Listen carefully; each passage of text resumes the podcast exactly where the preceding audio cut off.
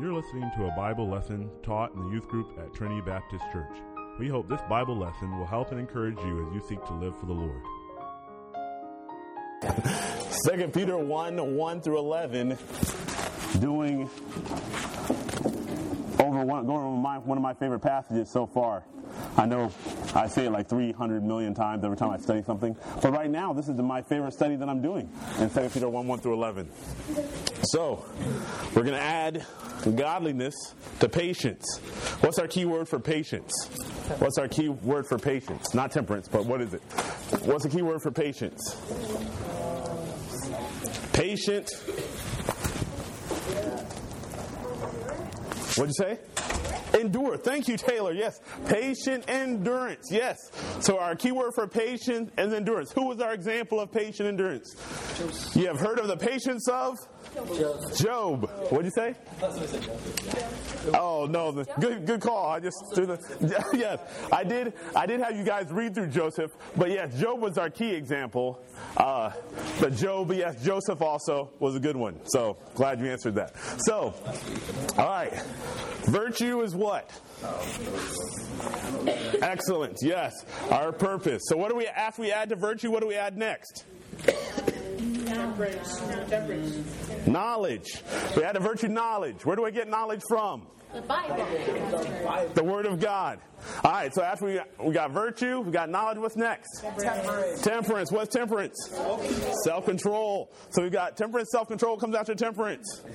Patience. Patience. Good call. Way to look at the Bible. That's exactly what you need to do. That's what I'm trying to teach you for life. When you don't know, you look to the Bible for the answer. All right, temperance and then patience. We talked about patience and endurance. Today, we're going to be talking about godliness, and I'm going to have to split godliness up into two, two, two lessons. I wanted to do it all today, and I'm glad I didn't, seeing that I don't get up here till 45 anyway. So I'm glad we didn't. But today, we're just going to look at two aspects of godliness, and next week I'm going to wrap it up. I know some of you guys have district games next week, so we'll have to worry about that next week. But we're still going to shoot for two lessons in godliness. So if you have your Bible, 2 Peter 1, 3 through 6. Let's read it. Let's read it together, just what's on your handout, 3 through 6. And then you can stop when your handout stops. If for those of you who haven't memorized already, don't even worry about it. We'll just stop when handout stops. All right, let's read together. 2 Peter 1, 3 through 6. According as his divine power hath given us, us all things that pertain unto life and godliness, to the knowledge of him that hath called us to glory and virtue, whereby are given unto us exceeding great and precious promises, that by these things ye might be partakers of the divine nature, having escaped the corruption that is in the world through lust, and besides this, giving all diligence, add to virtue knowledge, and to knowledge temperance, and to temperance patience, and to patience godliness. All right, so let me ask you this real quick as we move forward in this. If I were to ask you a biblical example of godliness, other than the two people mentioned on the other side of your handout, what would you, who, who would you give me a biblical example of godliness? Oh, I said if you looked at those people, that's fine, because you would probably get it wrong because I haven't t- taught it yet. Biblical example of godliness. Somebody give me a biblical example of godliness. Noah. David. David. Why would you say he's a biblical example of godliness? It's a good answer, so why? He, the Bible says he's a man after God's own heart. That, that, that's a pretty good sign, exactly. He's a man after God's own heart, and he said he has a young man. Jay. Daniel. Daniel, yes. Why? Because he didn't ever get caught doing anything bad ever. the reason he's godly is because he never got caught. I think that's going to go against what we're. What'd you say? Oh, God never caught. All right. Rachel. Noah. Yes, Noah. Good. What- Did you look on the other side of the paper? Yeah, Oh, good. nice. Well, good. Noah. I'm glad somebody looked on the other side of the paper after I said not to. No, just kidding. Go ahead. What would you say? Abraham. Abraham. Good job. Did you say Lot? Yes. Because I say, I'm glad you backed up on Lot. Because I'm saying that is not Abraham. Yes. Why Abraham? Oh, because he listened to God and made a great him. That's a good one. Ruth. Ruth, yes, thanks for bringing a lady to the party. What is, what is uh, that sounded bad. why, why is, why is Ruth there? She did everything that was pleasing to God, and she stood up for what was right, and she didn't like let. She knew something bad was going on, and she didn't like let it just happen. She did something about it, and like that pleased I think you're good. Right there with Ruth. Josh, then Kirkland, and then we'll, Because um, he's named after you. No, I'm just kidding. Go ahead. after he died, the church really didn't, the church really didn't have a leader, so Joshua stepped up to be a leader and showed the, showed him the way. exactly. Kirkland.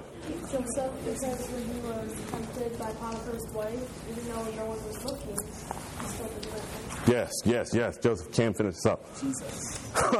the ultimate example of godliness, God's own son Jesus. So good job, good job. I'm gonna go to K May, and you know I said Cam was gonna finish this up. Uh, good job. She brings three. She says, "Hey, three. I got just to show you guys up. Y'all give me one." Alyssa. Um, Esther, because she stood up for her people, even though like, she could have been killed for it. Yes, another lady. Mary, Mary. Why Mary? Good call. That's a good call. God found favor. Good job. Yeah, she found favor with God. That's a great answer. And she's one that doesn't usually come to the top of our list. So as we look at godliness today, I'm going to, I want to today, tonight, just look at a definition. So flip over your handout, the definition of godliness. Now I'm going to tell you that I, I mean, this definition may look simple, but I have spent, no lie, close to an hour today carving this definition to make it look like what godliness looks like. So here's godliness. Godliness is living in obedience to God's word from a principle of love to Him and reverence of His character and precept. So I hate using definitions that have big words in the definition, but living in obedience to God's word from a principle of love to Him and reverence of His character and precepts. So I got four. I have to hold up three. I got four. I'm glad none of you saw that. As I look, I have four things here that are keys in this definition. So, number one, obedience.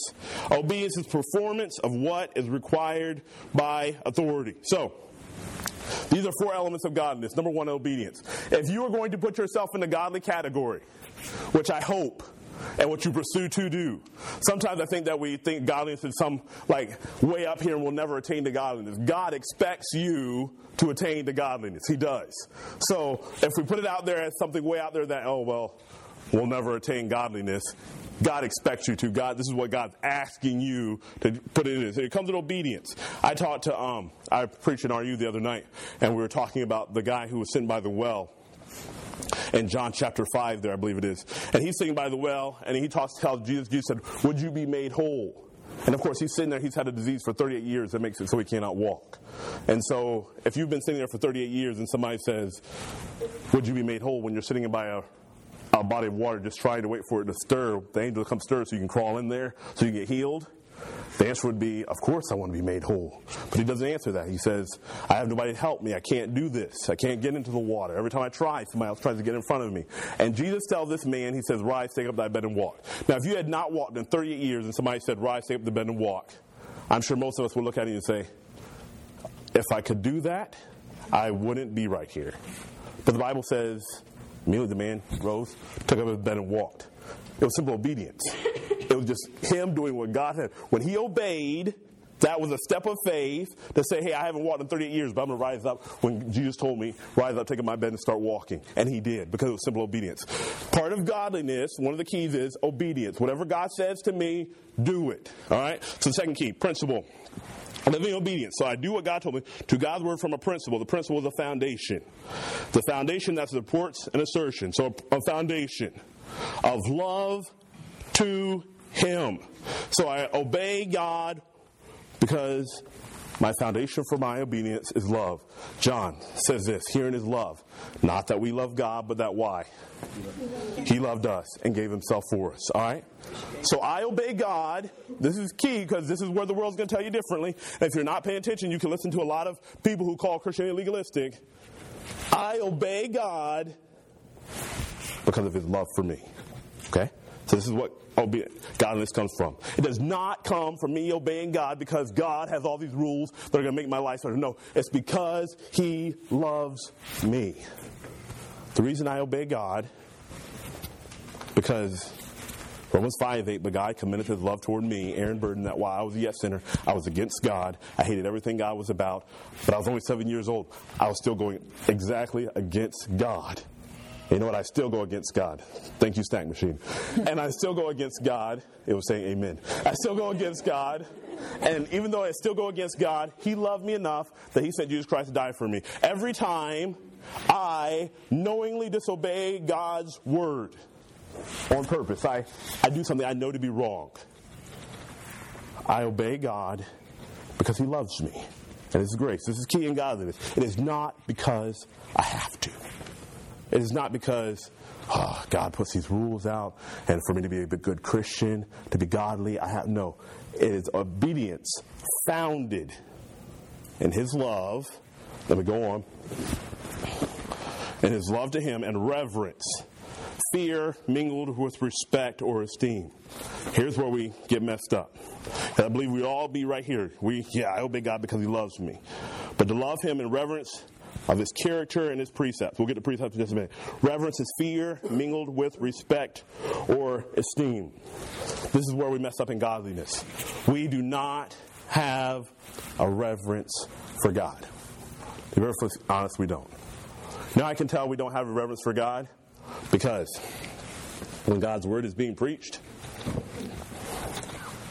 you can look in the auditorium. I don't know why, but everybody believes it's my knowledge to know every time you guys do something in the service. Praise the Lord for it, I guess. But someone comes up to me and says, Pastor Bird, can you believe those teenagers? They're over there. And they're not looking up scriptures, Pastor Bird. I know you said you could use an iPad, but they're not looking up scripture, Pastor Bird. And you know what? A lot of times, they're right. And you know what I say? We have no reverence for God. His word's being open. Someone's trying to challenge us to help us we're doing other things. Do you know how I know we don't have reverence for God?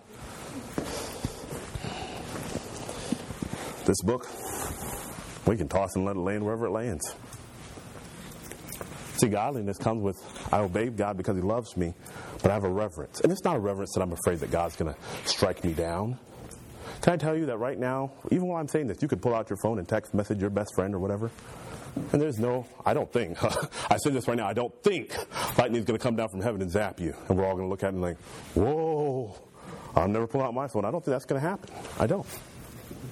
But you want to tell you, you should reverence God. I don't know if you guys have ever had this happen, or maybe maybe if you're an athlete. I, my dad doesn't. My dad didn't care for basketball. He was a track. He was a track. He ran track. So he came to my basketball games. But my dad didn't know a lot about basketball.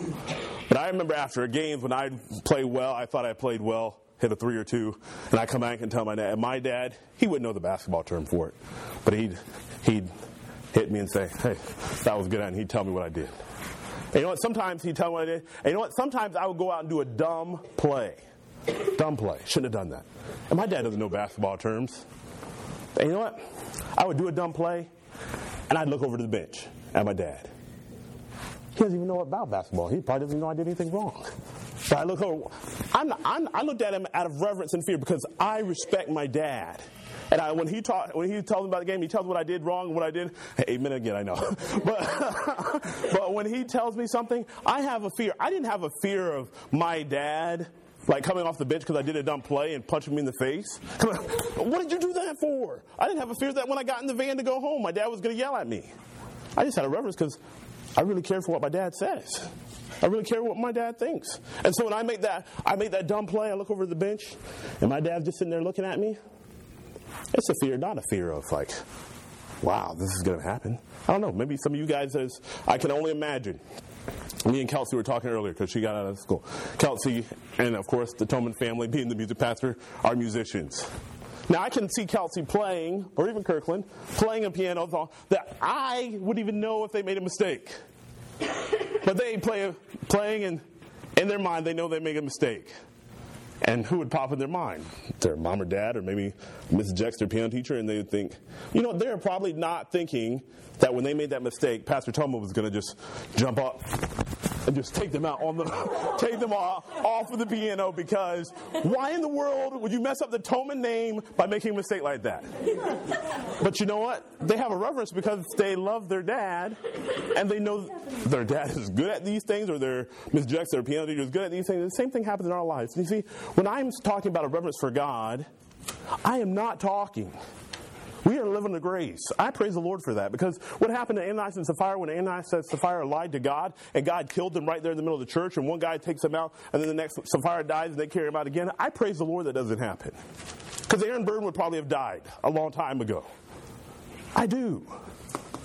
But I say, you need to fear God, obey Him in love with a reverence. See, God has done so much for me. He loved me enough that Jesus Christ in Hebrews chapter 12 said he endured the cross. That patience we talked about last week. He endured. He went through that. He let vile, wicked men spit in his face. He let them slap him say, Jesus, you're God. Who, who, tell us who hit you. And you know what? I don't want to disappoint that. I don't. Right now, I'm 30 years old. I call my mom not as much as I should. And every time I call my mom, sometimes my mom says, Aaron, I'm proud of you, proud of what you're doing. And I think, Mom, if you only knew the half, you wouldn't be proud of me. and you'd say no. But she says that. And you know what?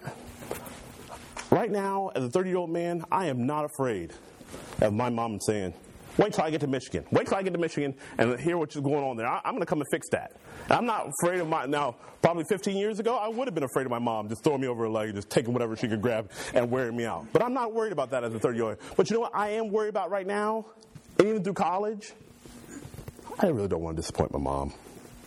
My mom's put a lot into me to get me where I'm at. There's a lot of sacrifices my mom's made, a lot of prayers my mom has me. And you know what? I fear my mom. I have a reverence for her. It's not that. thanks. it's not. It's not that. Uh, and it's not that she's so.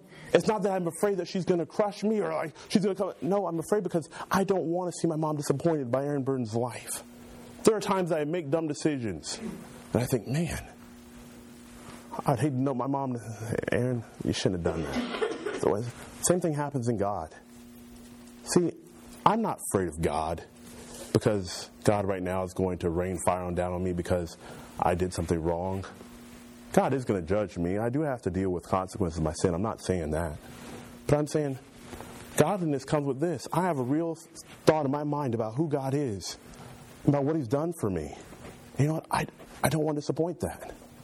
See, I don't want to be, I was about to grab a chair, but I don't want to be sitting in a service hearing God's word that men have died for to get in my hands, and someone's trying to proclaim the gospel to me or the word of God to me, and I'm not paying attention at it at all. See, I don't want my God to see that. I don't want to see my God to see that after all he's done for me, I, I can't even pay attention to his word. I don't want to see my God see me throwing his word around. It's not because I'm scared that if I toss my Bible somewhere, that fire is going to rain down from heaven like Sodom and Gomorrah. No. It's because this is my God. I have reverence and respect for him. And so as we look at this, as we look at this, godliness has an, an air of obedience. One of the principles is obedience. Another one is that it's the foundation of my love his love for me. So I obey him because he loves me. He's done so much for me. Because I have a reverence for him. And then lastly, for his character, I have a reverence of his character and his precepts, his commandments intended as an authoritative rule of action to the way he tells me to live. I have respect for that. And so when we put all this together, godliness is me simply living in obedience to God's word because he loves me and I respect him and his character, who he is, and the things he puts into my life. Now, where does this fit in our whole study? All right? You guys just told me. I'm adding to my saving faith, virtue, my purpose. All right? I've got a purpose to live. My purpose is to bring honor and glory to Jesus Christ. We talk about this a lot, and I don't want to throw it, overdo it. But I'm finding my purpose in Jesus Christ. So then I add to that knowledge. As I get to know Jesus Christ and know He is through His Word, all of a sudden now I'm really starting to establish my purpose now as I get to know Him. And then as I get to know Him, I start to self control, temperance. I start to put my body in subjection. Hey, I'm not going to do these things because I know what Jesus Christ says or what the Word of God says. And so then I start to go through from temperance to patience, where things that I can't fix, things that come at me from every direction, I know how I can respond to those things in a godly way. And now it comes to my whole focus is a God focus. See, this is what changes good kids to godly. Okay? This is key in our whole study, and I, this is why I wanted to spend two weeks because I'm going to tell you next week about how we're going to get how we're going to get there because I want us all to get there. God expects us to be godly, but now I move to a God focus. Everything in my life is focused on God. How is this going to help me? When we read through the Jim Elliot book, for those who were going to Honduras. He was talking about how Jim Elliot talked about how he wrestled, and the only reason he wrestled was so that he could have a healthy body to present to the Lord. He put his sports as saying, I play sports not for my own glory, so everybody thinks that Jim Elliot is the man, even though Jim Elliot was a good wrestler. He said, I do it so that I can keep my body in good shape so I can serve the Lord with it one day. See, he has a God focus. It all of a sudden takes it to I live for myself, I do whatever I want to. I kind of just figure out that one day when I get to college, then I'll start living to God, and then I'll figure out what I'm going to do and do. No, it's a whole God focus of my life. I'm putting everything through the filter of, hey, I love, I mean, God loves me, so I'm going to obey Him, and I'm going to be reverent to Him. So if God asks me not to do that, God says, hey, I ought not do that. I'm going to say because I respect him and love him, I'm not going to do it. And so tonight I'm going to tell you what this looks like in our lives. And the end result, the next week we'll do it. Quickly. What godliness looks like, the demonstration of godliness. 2 Peter 2 4 through 9. For if God, I'm going to go ahead and start reading. It says, For if God spared not the angels that sinned, but cast them down to hell, and delivered them into chains of darkness to reserve unto judgment, and spared not the old world, but saved Noah, the eighth person, a preacher of righteousness, bringing the flood upon the world of the ungodly, and turning the cities of Sodom and Gomorrah into ashes, condemned them with an overthrow, and making them an example of those that should, those that after should live, keyword here, ungodly. So this is what God's going to do to people that lived ungodly. And delivered just Lot, just righteous Lot, vexed with the filthy conversation of the wicked. For that righteous man dwelling among them, and seeing and hearing, vexed his righteous soul from day to day with their unlawful deeds. The Lord knoweth how to deliver the godly out of temptation, and to reserve the unjust unto the day of judgment to be punished. But chiefly them that walk after the flesh and the lust of uncleanness and despise government, presumptuous are they, self-willed, they are not afraid to speak evil of dignities. Now I wish I could go in and go word for word through this passage, but I can't. So Write these things down. Give me four minutes, five minutes, and then I'm going to put them down. Number one, Noah and Lot. Two guys mentioned this passage that have examples of godliness. Wicked society. They both had a wicked society. So I want you to see all the things they had in, had in common. They both had a wicked society. Number two, we know both Noah and Lot to be servants of God. I have the verses there on each. You may have to look them up later. Number three, they were both told to prepare for judgment. Number four, the result. One, Noah had eternal perspective. Lot had a temporary perspective. Let me explain what this chart means, and if Lord willing, if you have time to look those things up, that'd be awesome. Two men that I had never seen compared together Noah and Lot. Both of them are Christians, okay? So both of them are Christians. This is the difference between godly and good. See, right now, in our youth group, I know that we have a lot of good, good kids. I, I enjoy it. Like I have, a, I have a good time. We have a lot of. As soon as I went to, I said you guys were good kids. Good kids. yeah. we have godly kids. Oh, they're too bad, guys. no, but we have lots of good kids. I know that. But see, the difference between a good and a godly person, as you can see in the difference of Noah and Lot. Now, I'm going to try to do this quickly. I was hoping to have more time. Noah.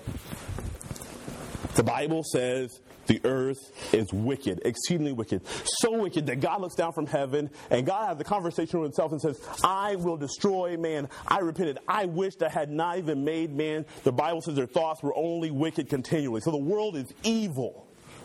God says, I'm going to destroy it all. Destroy it all. But it says, but Noah found grace in the eyes of the Lord. And so God comes to Noah and he says, Noah, I'm going to destroy the earth. I'm going to save you and your family and whoever will get an ark. I want you to build an ark. He gave Noah the exact specifications of the ark.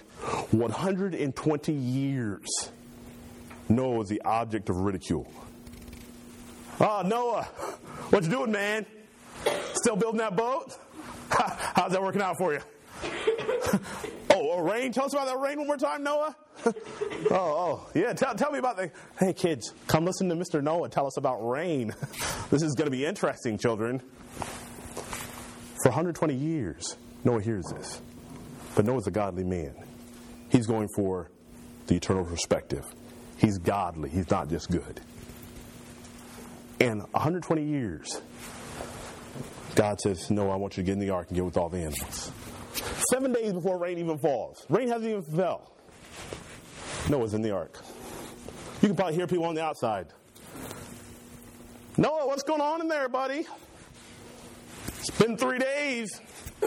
Haven't felt that rain stuff you're talking about, Noah. 120 years is still going. But can I tell you, the day the first drop of water fell, what's going on, guys? No, no, this can't be what Noah was talking about. This can't be. I'm sure there's people that showed up early. Noah, no, can you just open the door to your boat? Like, I know I messed around with you, man, but like, really, I, I just like to come in and just, I mean, just in case this is what you said it was. There starts to flood with water. People are trying to get on top of stuff to float. Noah, man, Noah, let us in. Well, we understand you were serious. Noah, let us in.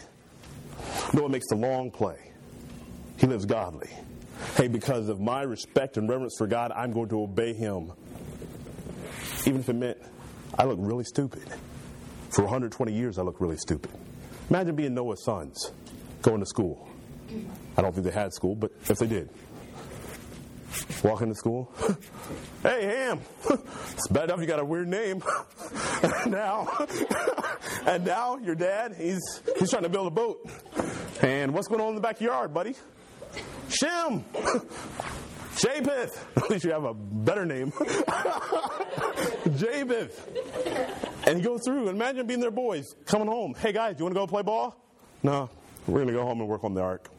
Oh, you got to work on the ark again, huh? Uh, I'm sure that gets fun there, Ham. 120 years later. Now imagine, it's bad enough for 30 days. It was 30 days, 60 days, 90 days. 120 years. You're 120 years old now. And your high school kids and friends are still making fun of you about the boat you're building behind your house. 120 years. He goes to the long play. Let's go reverse that with a Lot. A lot. Abraham. They both have a lot. no pun intended. they, they, so Abraham and Lot are both staying there. Abraham says, Hey, Lot, whatever direction you take, I'll take the opposite. The Bible says Lot gets up, looks at the well watered plain of Sodom. I think that's where I need to go. Man, my cattle be great over there. Yeah, I know Sodom's over there, but Abraham, I'm going over that direction, man. That's awesome. Lot moves his family towards Sodom. Okay? Lot is going for the right now. Both are saved individuals. Lot moves into Sodom. God sends men, and he goes to talk to Abraham. He says, I'm going to tell Abraham what I'm going to do. I got to destroy Sodom and Gomorrah because it's so wicked. And so men come to Abraham, and Abraham talks with God. God, if there's 50 people in Sodom, would you not destroy it? If there's 40, if there's 30, if there's just 10 righteous people in Sodom, would you not destroy Sodom?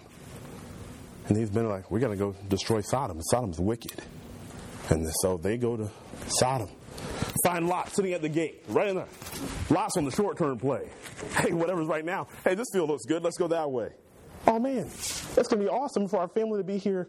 And and Sodom, I mean, look, think of the opportunities as the children. Man, this is great. We'll just move in. The Bible says it vexed his soul. So Lot is vexed daily by the things he sees in Sodom. Now, we know that Sodom is known for sodomy, okay? So there's probably homosexual activity. So what we would look at today that like two guys sitting on a bench making out or something, and we would think like, that, oh man, that's, that's pretty hardcore. That, that's, that's sinful this is probably what Lot walked on and saw all the time. And the Bible says it vexed his soul, but it never changed his actions. He never said, "Hey, we need to get out of here. We need to go a different way." Never, never changed anything because he was a good guy. He didn't do it. I don't get involved in that kind of stuff. But the Bible says he never speaks against it, never does it. In fact, his children don't even know Lot's against it. So now these men come into the to the city. Lot says, "Hey guys, come and Come and spend the night with me. You can't stay on the streets here in Sodom. You don't want to know what happens in Sodom at nighttime. Guys say, no, no, we're going to stay here. We're going to stay here. No, guys, no, seriously. Come with me tonight to my house. You really need to come to my house. Brings them into his house. The men of Sodom outside. Hey, Lot, we saw some men outside. Why don't you send them out so we can get to know those guys, Lot? Lot, let us in. Come on, Lot. Lot, come on, let us in, man. Lot comes to the door. Hey, guys, would you stop? Do not so wickedly. Man, these people are just trying to visit. Shuts the door. Lot, come on, man. We know we got some guys in there. Why don't you send them out with Lot? Guys, leave. Please, leave these men alone. Lot even goes to the point and says, I've got two daughters that have never even known me. I'll send them out to you. Just do what you want to those girls. Don't, just don't touch these men. Oh my goodness. He's not a bad guy. The Bible says he's a just man, righteous Lot whose soul is vexed every day by what he sees. And he's so desensitized to what's going on around him that he was willing to give his daughter up, two daughters up, for the, instead of taking the men. Men say, hey, Lot, you need to get your family. Tomorrow, this place is going down. God is going to destroy Sodom and Gomorrah. Get out of here, Lot. The Bible says a lot. Remember, he's a saved man in a wicked community, just like Noah.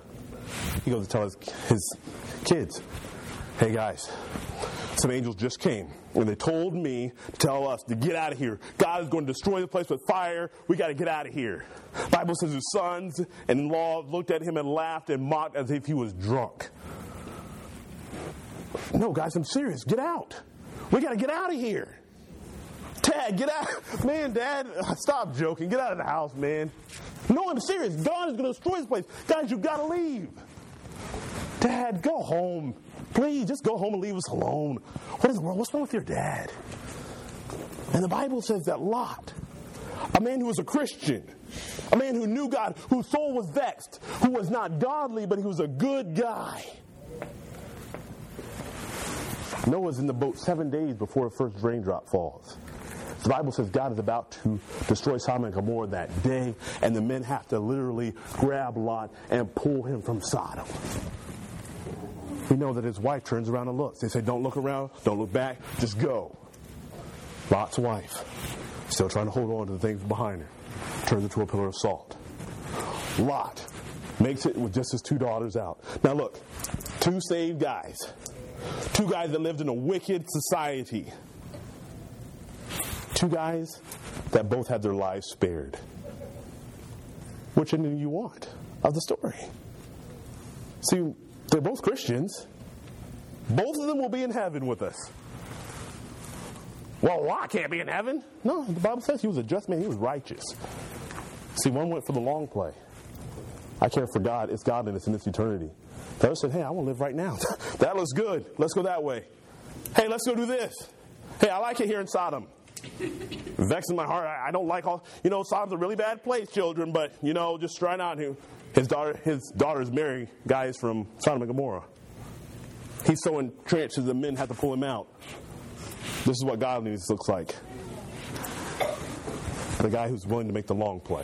The girl who's willing to make the long play to say, you know what? I will right now love God and reverence God no matter what it makes me look like, no matter what happens because I love God and I have respect for Him. And when I get to the end of his life, when everything goes wrong, hey, Noah, let us in, man. I see what you're talking about now. Let us in. yeah, let us in, Noah. And or you can end up like a Lot. When God comes, He's going to have to pull you out of this world because you're so tied in to everything that it is here, so bought into what's temporary. And this is what godliness is. So next week we're going to talk about how to develop godliness because it is up here. God expects us to live this way, and He's going to tell us how in His Word how to develop it. So we defined it. We see what it looks like. It's displayed. So next week we'll try and um, look at how to, how do we develop in our lives. Let's pray. Lord, we love you. Thank you for the time we've had together. God, I pray that you would help me in my life and also these young people, Lord, to Lord, go for the eternal, Lord, and not just go for what's temporary. God, help us right now in our lives to see, God, that there's so much more than just the desires that we have, Lord, the things that we desire to pursue that are against you. I pray that we would not be like Lot, but Lord, we'd be like Noah and see these things. Lord, help us next week, Lord, as we jump in more and develop godliness in our lives. Lord, help us, Lord, in this area because, Lord, just I said, I'm good. Lord, we have good kids, but God, I pray that we would all strive for godliness. We need your help. Thank you for all that you do in our lives. In Jesus' name, amen.